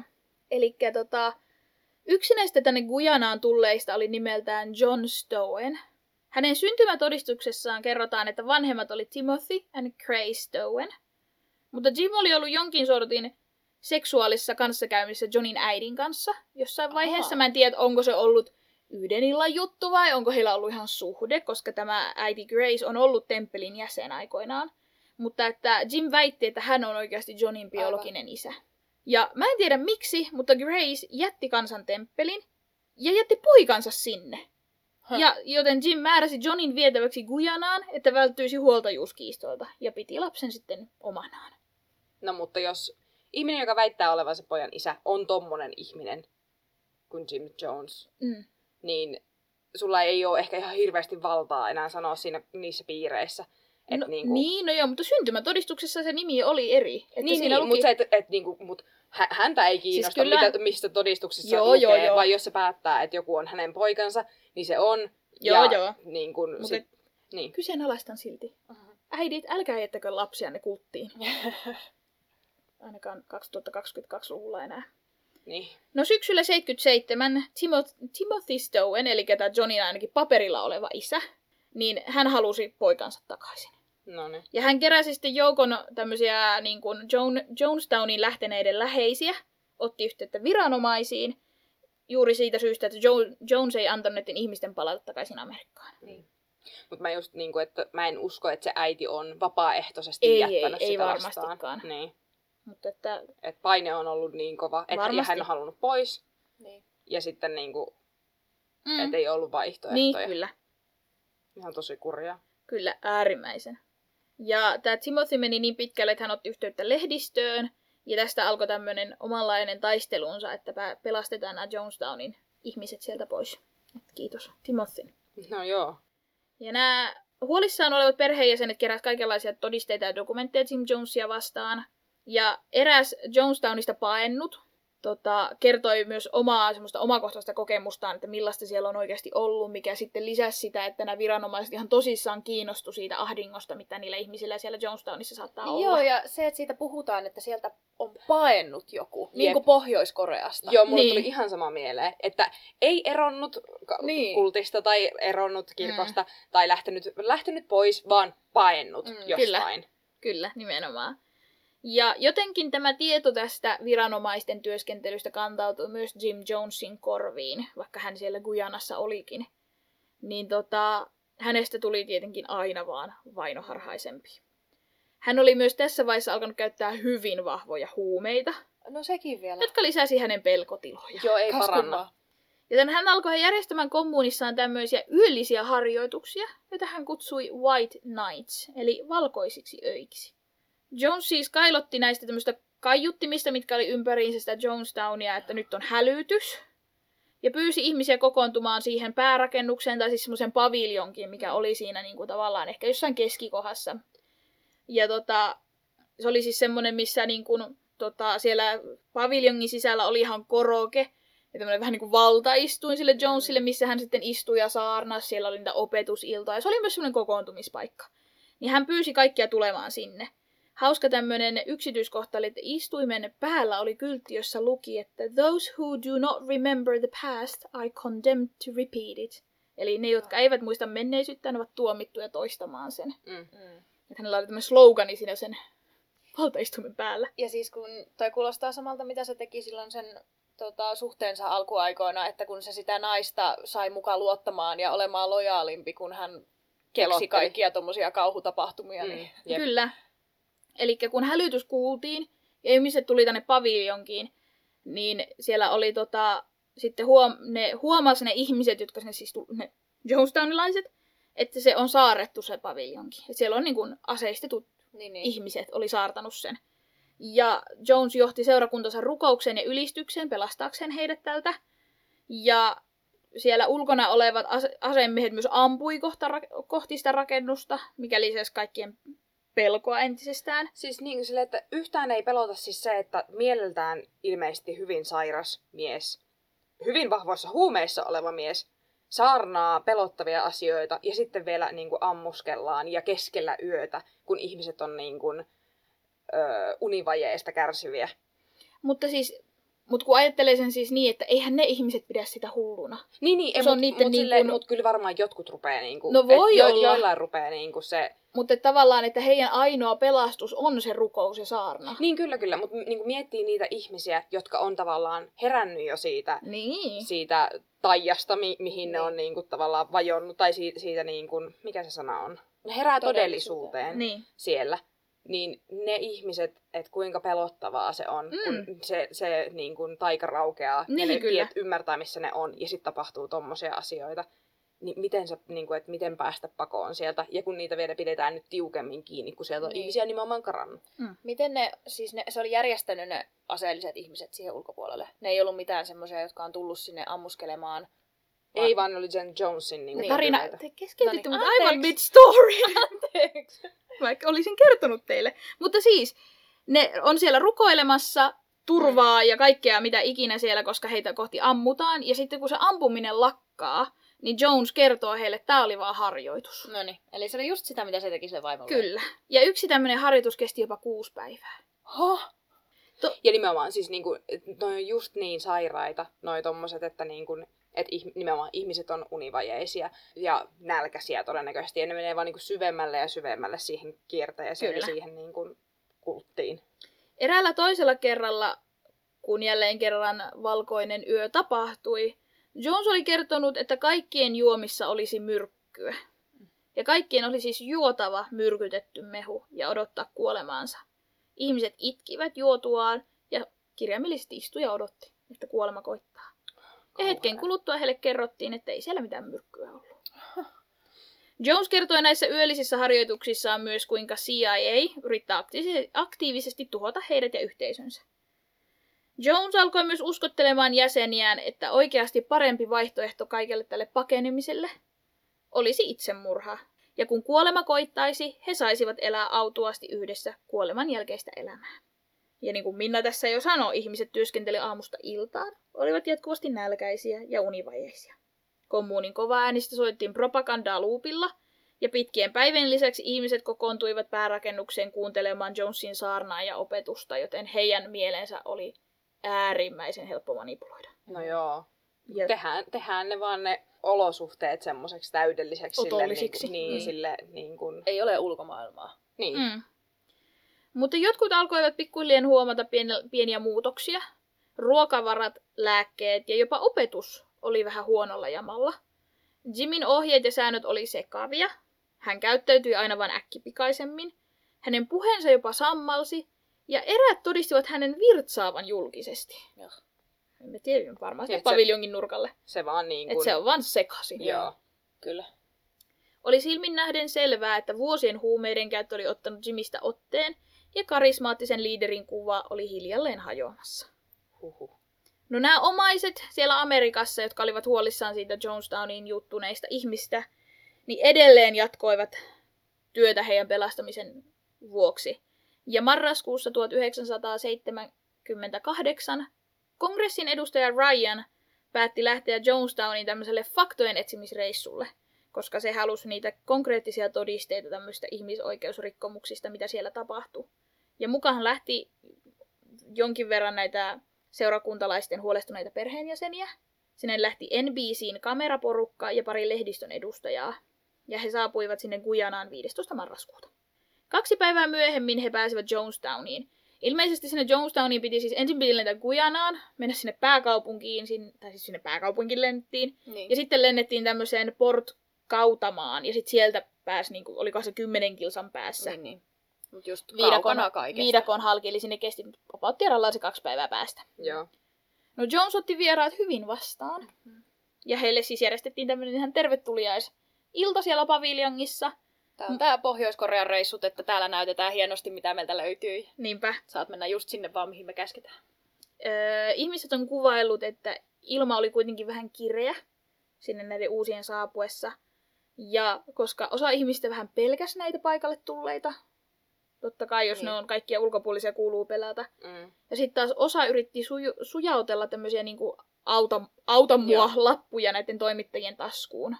Että he pääsisivät pake- pakenemaan, mutta Jim itse ei mitenkään reagoinut näihin. Mm-hmm. Ja hän sitten päästi Ryanin joukkoinen lähtemään viidakosta.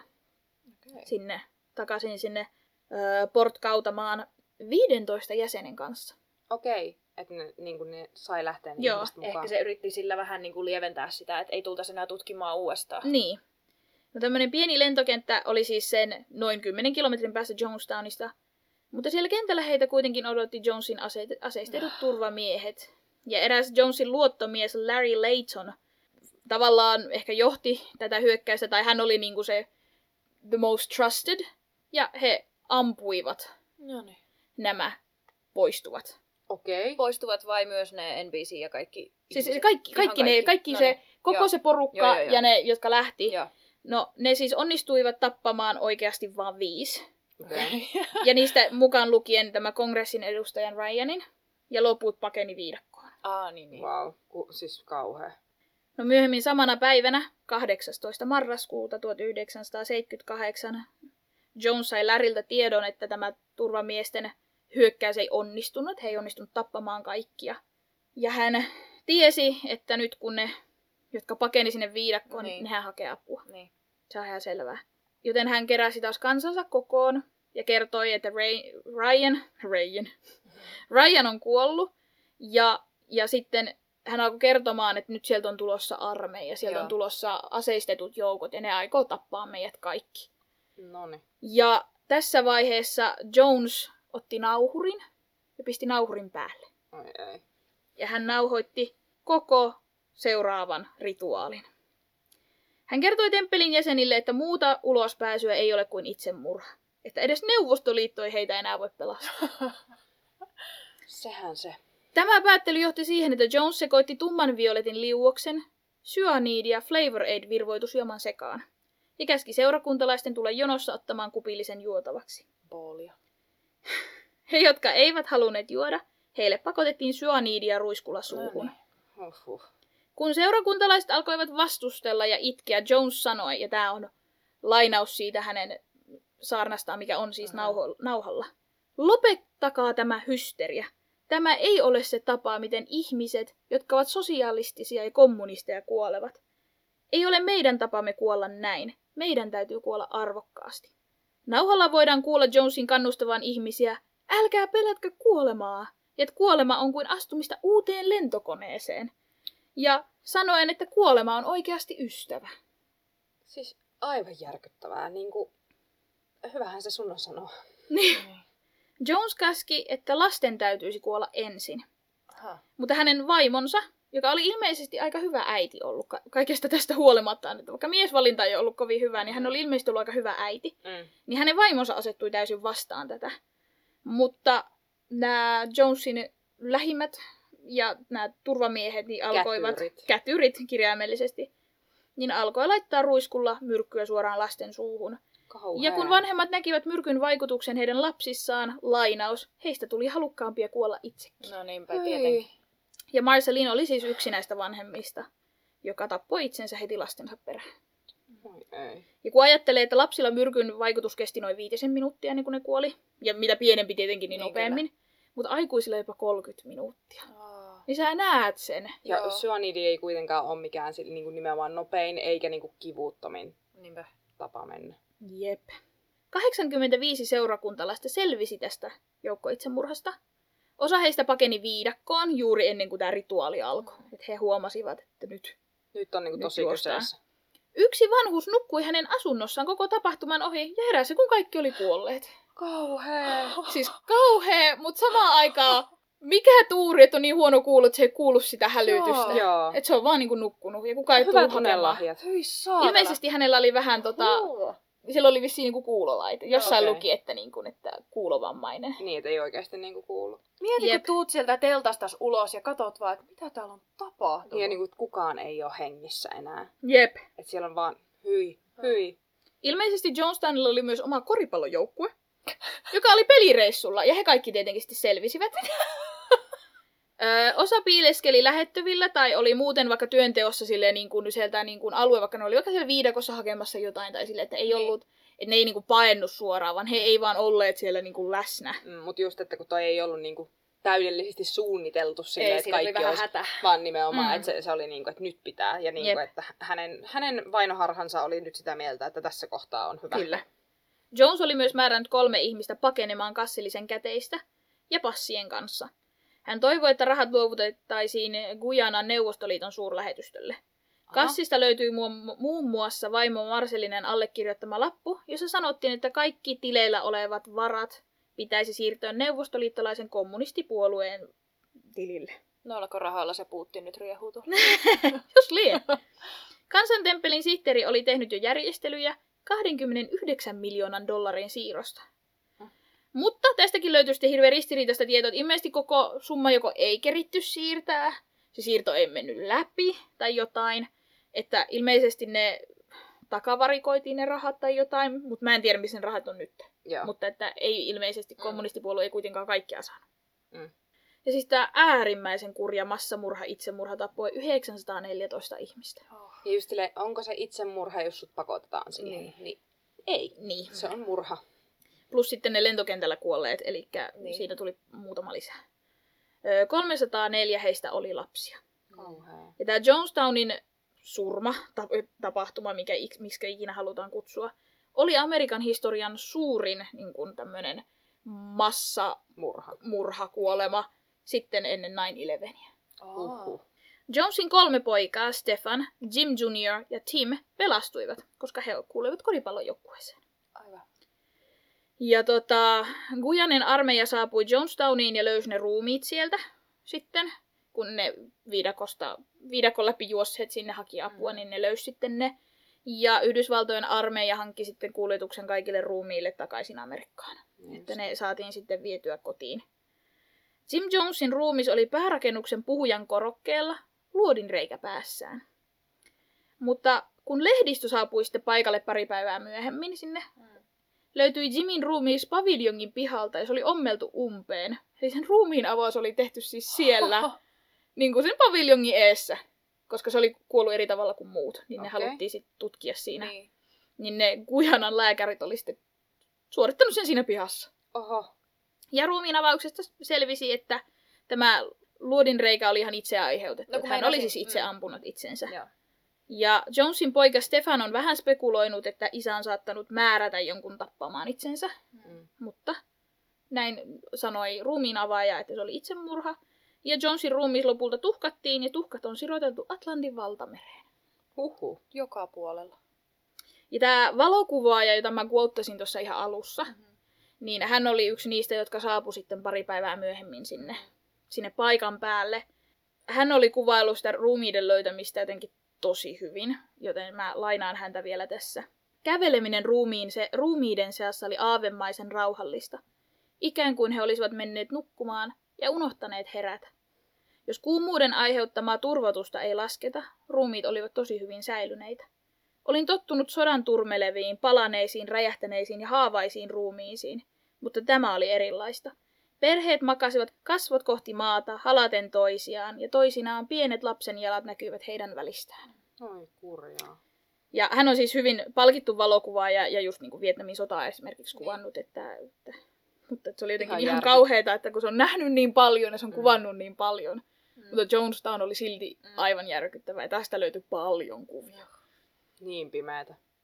Öö, no, vaikka ne Jonesin pojat ei ollut paikalla myrkytyksen tapahtuessa, niin esimerkiksi se Stefan, niin se pidätettiin ja häntä pidettiin kolme kuukautta Gujanan vankilassa, koska hänen epäiltiin jotenkin olleen osallisena tähän. Okei. Okay. Varmaan siis siksi, että se oli biologinen lapsi. Niin. Ja Jim Junior oli Amerikkaan palattuaan poliisin valvonnan alaisena useita kuukausia. Ja tossa toi on, kun toi on niin silmitöntä väkivaltaa, tai siis semmoinen tapahtuma, mitä ei voi ymmärtää. Noita, noita lukuja on vaikea ymmärtää, niin on pakko yrittää syyttää jotain el- Mm. elossa olevaa, että siitä saisi jonkun, niin kun, jonkun kärsimään si- niitä seurauksia, Joo, niinpä. kun kaikki on vaan... Niin. Ja just kans miten iso sen paviljongin on pitänyt olla, että ne kaikki 900 kuollutta mahtuu sinne. Mutta eihän ne, eihän ne kaikki kuolleet ollut siellä, kato, kun se vaikutti 30 minuuttia se Niin, myrkky, kyllä. niin juoni, niitä löytyi siis pitkin sitä aivan. Jonestownia niitä ihmisiä, kun ne kerki puoli tuntia kävellä ympäriinsä. Mutta onhan se iso... Tai niinku, Mutta onhan se, että, että ne kaikki niitä mahtuu istua niin, niin paljon porukkaa. Uh, Jim Jonesin perheestä kuoli Jimin itsensä lisäksi hänen vaimonsa Marceline, heidän neljä lastaan puolisoineen ja Jonesin viisi lasten lasta. Tämä John Stowen, jonka isä oli tämän koko etsinnän tavallaan takana, niin hänetkin löydettiin kuolleena. Huhhuh. FBI löysi ruumiiden lisäksi Jonestownista tämän nauhoitetun kasetin, joka kulkee nykyään nimellä Death Tape, ja se on 45 minuuttia pitkä. Ja siinä tulee siis tämä koko, koko se, miten homma hoituu, niin hän nauhoitti kaiken. Toi on vaan niin uskomatonta, että tommonen on niin kuin nauhalla. Jep. Uh, tämä Port Kautamalla ampumassa ollut Larry Layton on ainoa, joka sai tuomion tapahtuneesta. Hän sai 18 vuotta vankeutta murhasta, salaliitosta ja avunannosta. Mm. Ja etenkin tuomio tuli tästä kongressiedustajan Ryanin ampumisesta, koska hän oli siis se, joka ampui tämän. Joo. Niin, se on ihan ansaittu Kyllä. tuomio. Hän vapautui 2002. Ja nämä äärimmäisen kurjat tapahtumat saivat tietenkin laajan mediahuomion. Uskonnolliset yhteisöt tuomitsivat Jonesin toimet ja halusivat selventää, että tämä ei ollut heidän oppien mukaista toimintaa. Niin, no, siinä vaiheessahan se oli kaikki niin kuin Niin, kyllä. hylännyt kaikki niin kuin Niin. uskonnolliset piirteet, että se oli vaan kultti. Niin, kyllä. Niin Mutta kyllähän ne varmasti monen silmiin vaikutti uskonnolliselta yhteisöltä, Niin, niin, halusivat tulla ilmi, että tällä ei mitään tekemistä kristinuskon kanssa. Kirkon kanssa. Niin. Jopa Neuvostoliitto otti kantaa asiaa, tuomitsi teon, ei halunnut olla mitenkään liitettävissä Jonesiin. Niinpä. Tämä Pohjois-Amerikan kristillinen yhteisö, tämä kristittyjen opetuslapset, niin he kanssa olivat jo loogisesti hyvin järkyttyneitä tapahtuvasta ja sulkivat kansantemppelin toiminnan täysin. Tästä huolimatta Jonesin ideologialla oli seuraajia vielä 1980-luvulle asti. No osa kansantemppelin jäsenistä, ne jotka oli jäänyt Amerikkaan, koska sillä oli useampia Niin. niitä paikkoja, missä oli esimerkiksi San Franciscossa, niin, niin ne, ne ei vaan uskonut sitä, että Jones olisi ollut se, joka hoiti myrkytyksen, että he uskoivat siihen, että joku tämmöinen kommunin vihollinen oli hyökännyt. Mutta lopulta, lopulta hekin tuli sitten järkiinsä. Mutta Niin. alkuun oli hyvin vastahakaisia uskomaan tätä. Mutta se on, kun uskoo johonkin asiaan tosi kovasti, niin menee kaiken näköisten niin kun, hyppyjen läpi, että, niin kun, Niin, Niin. että, että tämä ei voi pitää paikkaansa, Niin. tämmöinen kauheus. Niin, ja Niin kun, että se ei on- liity siihen mun aja- ajatusmaailmaan.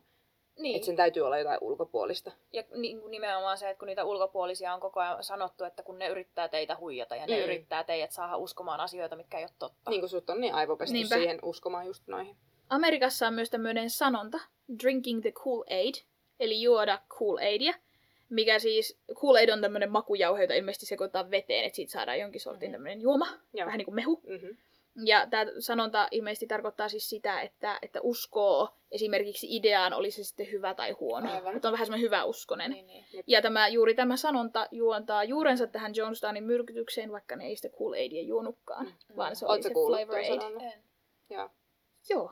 Mutta Joo. siinä oli tämänkertainen kurja juttu. Oli kurja. Ja siis taas kun huomaa sen, että sama kuin sen Gypsy Rosein kanssa, että niinku nimi oli tuttu, mutta ei niinku mitään hajua. Mm. Et niinku just, että kun tää on syystäkin niin tunnettu, just ton takia, kun se tuho oli Joo. niin suu, niinku silmitöntä ja suunnatonta, että niitä ihmisiä kuoli niin paljon niinku Jim Jonesin käsissä käytännössä, Käytännössä. niin, niin se, se on vaan niinku semmoinen asia, Joo. mistä niinku, ja siihen niinku viitataan tosi usein, Mm. niinku monessa Kyllä. jutussa, että, että Jonestownissa näin ja Jonestownissa Niin. näin. Koska musta tuntuu, että mä olisin jopa saattanut osata yhdistää sen niinku massamurhaan, mutta sitten pitänyt sitä ehkä just jonain semmoisena niinku kansanmurhana. Niin, Mm. Tai semmoisena, eikä noin niinku kulttijohtajan tekemänä Niin. asiana. Niin, jep. Mut Mm. nyt on taas Pinja tietää vähän enemmän. On taas sivistetty. kyllä. Huhhuh. Tämä oli pitkä. Niin, jos olette vielä täällä, niin onnea. niin nimenomaan. Kiitos ja anteeksi. Mutta ihan siis, toi on vaan niin hurja ja nimenomaan, niin, että joka kerta kun sen kuulee tai siitä kuulee tai katsoo jotain dokkaria, niin se on vaan joka kerta niin kuin yhtä vaikea ymmärtää. Niin Miten kuin, tuohon on päädytty siihen, että noin moni ihminen uskoo? no kun kultit, siis Niin. kultit on jotenkin, siis helppo on sanoa, että mä en ikinä, mä en Niin. ikinä niin kuin, menisi tommoseen lankaan tai mä en ikinä uskoisi tommosia Niin. asioita. Mutta yleensä ihmiset, joilla on, niiden elämästä puuttuu Niin, jotain kyllä. tai ne, ne kaipaa jotain, ö, on, on vaikka mielenterveysongelmia, siis semmoisia, niin että ei tarvi olla mitään niin kuin, äärimmäisen pahoja, vaan siis se vaan, että on paha olla ja ei ole löytänyt sitä oikeaa niin kuin, Mm. omaa paikkaansa, niin sitten joku tulee tarjoamaan joku tosi karismaattinen ihminen, että hei, Niin. lähde meidän kanssa, meillä on tosi kivaa, meillä on tosi hyvä yhteisö. Mm. Jos, just, että jos sä oot yksinäinen Mm. Mm. tai jotain, niin se, että niinku ihmiset Niin. Mutta sehän se just, kun, sama kuin se oli se, mikä se oli se diktaattori dokkari, mikä me katsottiin. Mm. Niin siinä kanssa kun puhuttiin siis nimenomaan sitä, että kun sen kaiken pitää lähteä siitä, että se ihminen on karismaattinen ja se on niin kuin uskottava ja semmoinen, mm. että siitä pidetään. Niin. Että se on se, mistä kaikki lähtee liikkeelle. Mm. Niin, ja kun hänellä oli kuitenkin hirveän hyviä ajatuksia just siihen rasismin vastaisuuteen. Mm-hmm. Ja sillä se keräskin niin paljon vähemmistöedustajia niin, tavallaan, kyllä. että mistä, no en, voi olla, että numerot menee väärin, mutta se oli siis joku, niin kuin, olikohan se puolet Joo. vai kolmas osa oli ihan vaan tummaihoisia tuolla Jonestownissa. No, meinasin kysyä just, että oliko siitä tietoa, että miten... Joo, oli, siitä oli Joo. ihan laskelma, no niin, että minkä, minkäkin etnisen Joo. Taustan. E, taustan edustajia siellä oli, mutta Joo. suurin osa heistä oli tummaihoisia. Mm-hmm. Ja just siis se, että koska heillä on niin huonot olot ollut Amerikassa, mm. niin tavallaan että nyt löytyi tämmöinen hyvä ihminen, joka Joo. pitää meistä huolen. Meidän puolta. Niin, mm. ja meidän, meidän puolta. Ja just varsinkin, että jos he, he ei saa töitä, mm. niin sitten ne pystyy elämään siellä Jonestownissa. Mm. Sekä siellä Kalifornia-versiossa että täällä mm-hmm. Kujamassa. Että, Kyllä. että niin kuin varmasti se lisäsi sitten sitä uskottavuutta mm-hmm. ja halukkuutta niin kuin tehdä mitä ikinä se sanoo. Nimenomaan.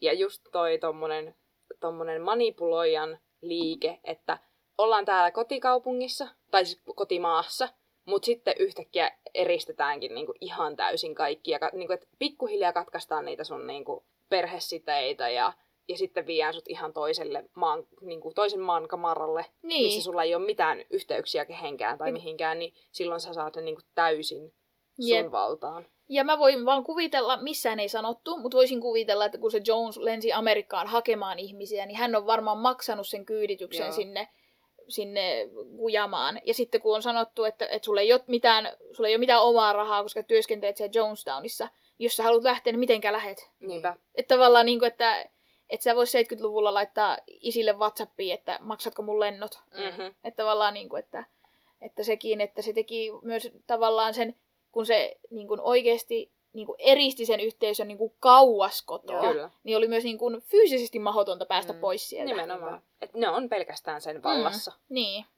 Että vaikka ei olisi halunnutkaan, niin siinä vaiheessa on jo vähän liian myöhäistä. Niinpä. Niinpä. Mutta se on kyllä niin kuin, kultit on tosi pelottavia ja vaarallisia. Ne on niin, siis niin, ei vaan voi ymmärtää, miten siihen voi joutua mukaan. Mm. Ilma, ilman mitenkään tota, uhreja syyllistämättä, Mm-mm. mutta se on vaan niin käsittämätöntä, että se on mahdollista. Niin, ja niinku, mutta kun tossakin just siis se, että, että sä ajattelet, että sä menet niinku hyvään juttuun mukaan ja sulla on hyvä olla, ja sit sä heräät liian myöhään siihen todellisuuteen, mm. että tämä ei olekaan ok.